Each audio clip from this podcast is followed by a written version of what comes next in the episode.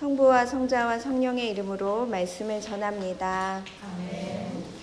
네, 거룩한 이름 예수 축의 설교 제목은 거룩한 이름 예수입니다. 우리나라 사람들이 가장 좋아하는 시라고 합니다. 꽃인데요. 읽어 드릴게요. 내가 그의 이름을 불러주기 전에는 그는 다만 하나의 몸짓에 지나지 않았다. 내가 그의 이름을 불러주었을 때 그는 나에게로 와서 꽃이 되었다. 내가 그의 이름을 불러준 것처럼 나의 이 빛깔과 향기에 알맞는 누가 나의 이름을 불러다오. 그에게로 가서 나도 그의 꽃이 되고 싶다. 우리들은 모두 무엇이 되고 싶다. 너는 나에게, 나는 너에게 잊혀지지 않는 하나의 눈짓이 되고 싶다. 이름에 관한 시입니다. 저는 지금까지 저랑 똑같은 이름을 가진 사람을 한 번도 만난 적이 없어서 이름을 부르는 시간에는 정신을 좀 차려야 됩니다. 그러니까 제 이름을 부를 가망성도 많지만 다른 이름이 없기 때문에 무조건 대답을 해야 합니다. 어, 혹시 이제 자기 아기를 예쁘다고 이렇게 부르거나 또는 자기 집에서 기르는 강아지 이름이 이쁜이인 적은 있었습니다. 그래서 저요, 아니 우리 집 강아지라고 얘기한 적이 정신을 번쩍 차리고 들어야 됩니다. 대부분 사람을 만나면 초면에는 이름 이야기로 시간을 이렇게 보내게 됩니다. 그래서 상대가 제 이름에 익숙해질 때까지 좀 기다려주는 게 저의 어떤 예의이며, 네, 그렇습니다. 제 배려심이죠. 어, 이쁜이라는 이름으로 산다는 거는 그런 어, 느낌이 있었습니다. 여러분도 자기 이름에 얽힌 어떤 그런 특별한 사연들이 있을 거라고 생각이 듭니다. 이름은 굉장히 다른 느낌을 줍니다. 그래서 문학작품의 많은 곳에서 이름을 쓰는 경우가 있습니다. 이름은 한 사람의 운명을 좌우하기도 하기 때문에 그리고 그 이름이 그 삶 속에서 어떻게 이루어지는가 또는 그런 것들을 다 반영하기 때문에 그렇습니다.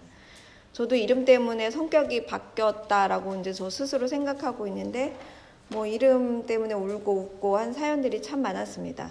그래서 제가 이름 때문에 고생을 했다 이렇게 혼자 생각을 한 거예요 어릴 때는. 그래서 내가 아이들 이름을 지을 때는 정말 그렇게 지어야지 이렇게 생각을 했는데 평범하게 지어야지 이렇게 생각을 했는데 집사람을 만났는데 이름이 역시나 지금 어려운 가운데 지냈던 사람에서 정말 마음이 그렇게 착 맞을 수가 없었어요. 놀림받지 않을 이름으로 지어야겠다.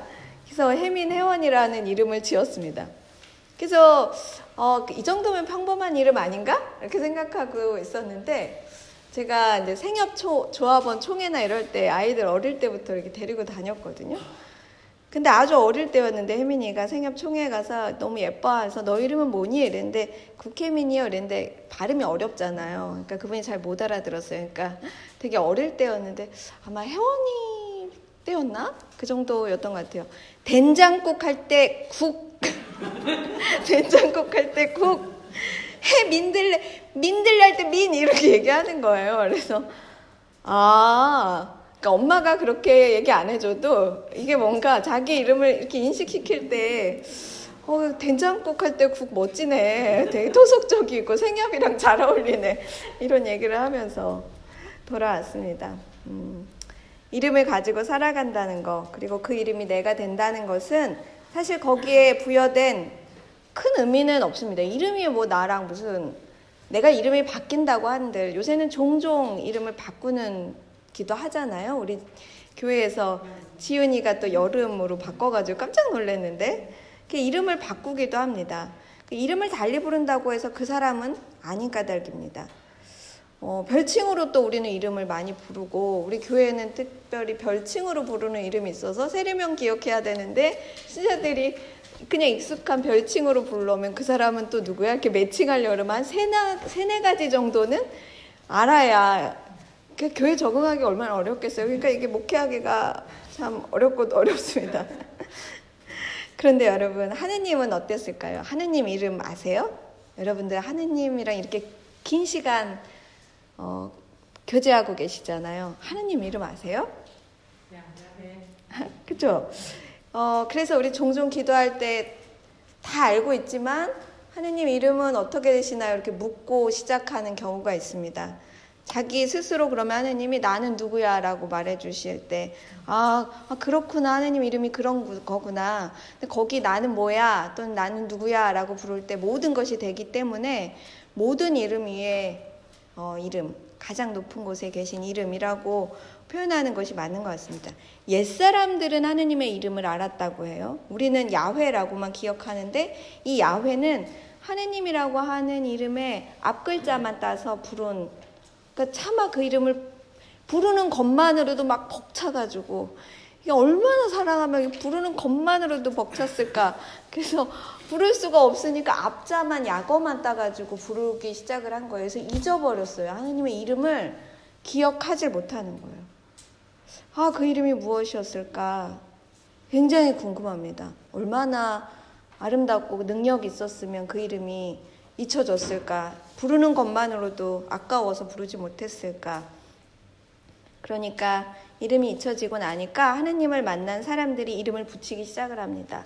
엘라고 부르기도 하고요. 엘 샤타이, 뭐 엘로힘, 아도나이 이렇게 부릅니다. 뭐 거기에는 주님, 뭐 강력하신 주님, 전능하신 주님, 나를 구원하신 주님 이런 이름이 담겨져 있습니다.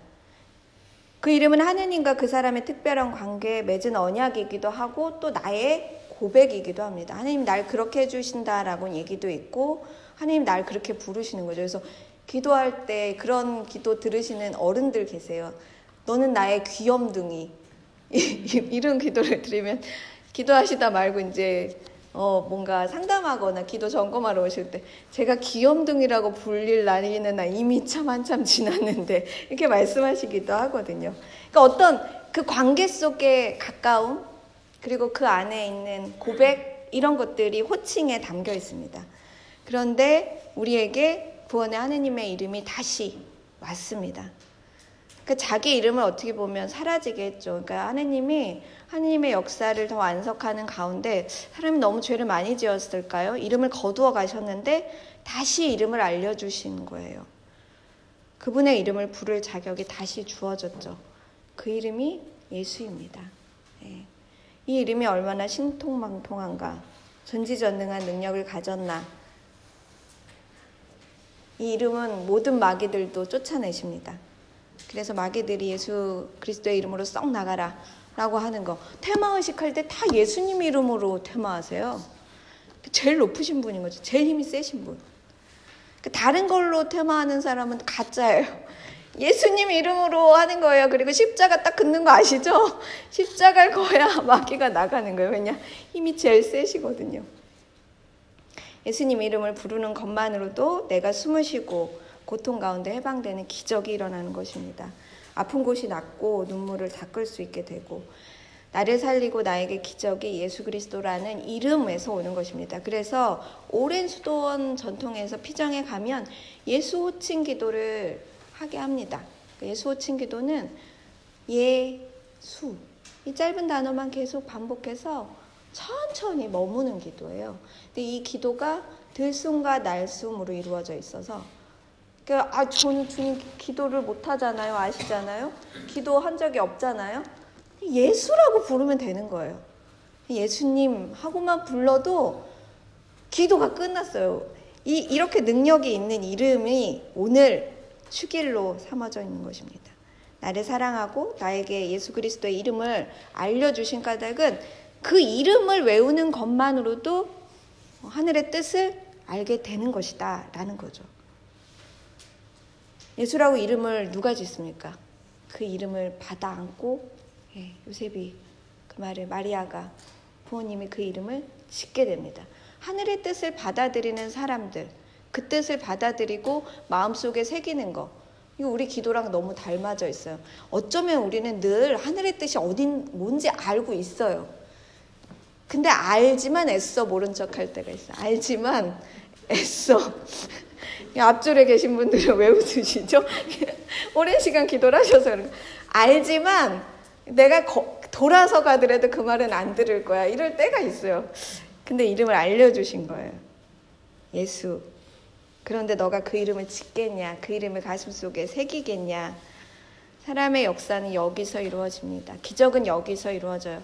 하늘에 아주 쉽게 말씀하시거든요. 너가 내가 아기를 낳으면 예수라고 이름 지어라 라고 천사가 얘기하고 천사가 가고 나서 내가 지을 이름 예수라고 짓기만 하면 이루어지는 일들인데 그거 받아들이는 일이 왜 그렇게 어려운지 간혹 의문이 들 때가 저도 있습니다. 하느님은 사람들에게 은총을 베풀고 사랑하시는 게 그분의 목적이셨습니다. 그 안에서 고통받고 아파하기를 바라지 않으셨습니다. 세상에 있는 폭력과 혐오, 두려움, 이런 모든 것들은 하느님에게서 오신 것이 아닙니다. 그러기에 언제나 하느님은 오늘도 창조를 멈추지 않고 이런 것들과 싸우고 계십니다. 아버지 요셉과 마리아의 손길로 땅에서의 일주일 천지창조가 고스란히 지나가고 나서 여드렛째 되는 날 아기를 어, 아기의 이름을 예수라고 이름 짓습니다. 첫날 지은 게 아니고 그 8일이 돼서 지은 이름이 너무 재밌어요. 8일 다시 첫날이잖아요. 다시 첫날. 다시 처음으로 돌아간 날. 그러니까 처음이 있었고요. 다시 처음으로 돌아간 날. 그러니까 우리 하느님의 이름을 알던 때가 있었고 다시 이름을 예수 너무 길고 어려운 이름을 기억 못하니까 아주 쉬운 이름 그 당시에는 개똥이라는 이름처럼 아주 흔한 이름이었다고 하는데 그 이름을 부르는 걸로 구원을 받는다라는 거죠. 아, 이것으로 우리는 새 삶을 살 수 있고 구원의 약속을 얻게 됩니다. 하느님의 이름으로 다시 기억하며 하느님 이름으로 기도하게 된 이 자격을 부여받게 됩니다. 그래서 마음속에 예수라는 이름을 품는 것만으로도 기적이 베풀어지고 이 이름은 모든 이름 위에 가장 힘센 이름이 되십니다. 이걸 때로는 이렇게 질문할 때가 있어요. 너무 이거 강압적인 거 아니에요? 너무 파시즘적인 성격 아닌가요? 저는 그런 걸 반대하거든요. 근데 하나님 무엇을 강요하기 위해서 이 이름을 알려주신 것이 아닙니다. 이것은 정말 보편성과 평등성이 담겨져 있습니다. 왜냐하면 성경을 다 읽지 않아도 예수라는 이름만 알고 있어도 성경을 통독한 것과 같은 같은 능력이 일어나는 것이기 때문에 그렇습니다. 그 당시에 사람들이 성경을 다 알고 읽고 예수를 만났던 게 아니죠. 예수 그리스도를 만났던 사람들이 구원을 받았습니다. 그래서 성경을 모든 것을 다 읽고 풀어서 써진 것, 예수라는 이름 자체가 다 써진 것, 그 빛과 소금, 그 사랑, 그의 실천, 그의 찬, 창조, 그의 길, 예수, 예수가 길인 거예요. 그게, 이게, 그게 바로 이 성경이죠. 그래서 예수는 우리의 언약이고 우리의 고백이 됩니다. 기도하시기 어려우실 때 예수라는 이름을 마음속에 품으시면 됩니다. 그저 그것만으로도 새 삶을, 새 평화를, 새 화해를 마음속에 담을 수 있습니다. 한 해가 시작됐습니다. 아, 이거 진짜 우리 이 한 해는 끝내주는 한 해예요. 주일로 시작했잖아요. 1월 1일이 주일이에요. 이 끝내주는 한 해, 어, 새해 복 많이 받으시고, 네. 이 끝내주고 이 특별한 한 해, 어, 사랑 가득한 그 하느님이 예수라고 이름 붙여라라고 말씀해 주시는 이 해, 이걸 내가 이름을 짓는 데까지 얼마나 걸릴까?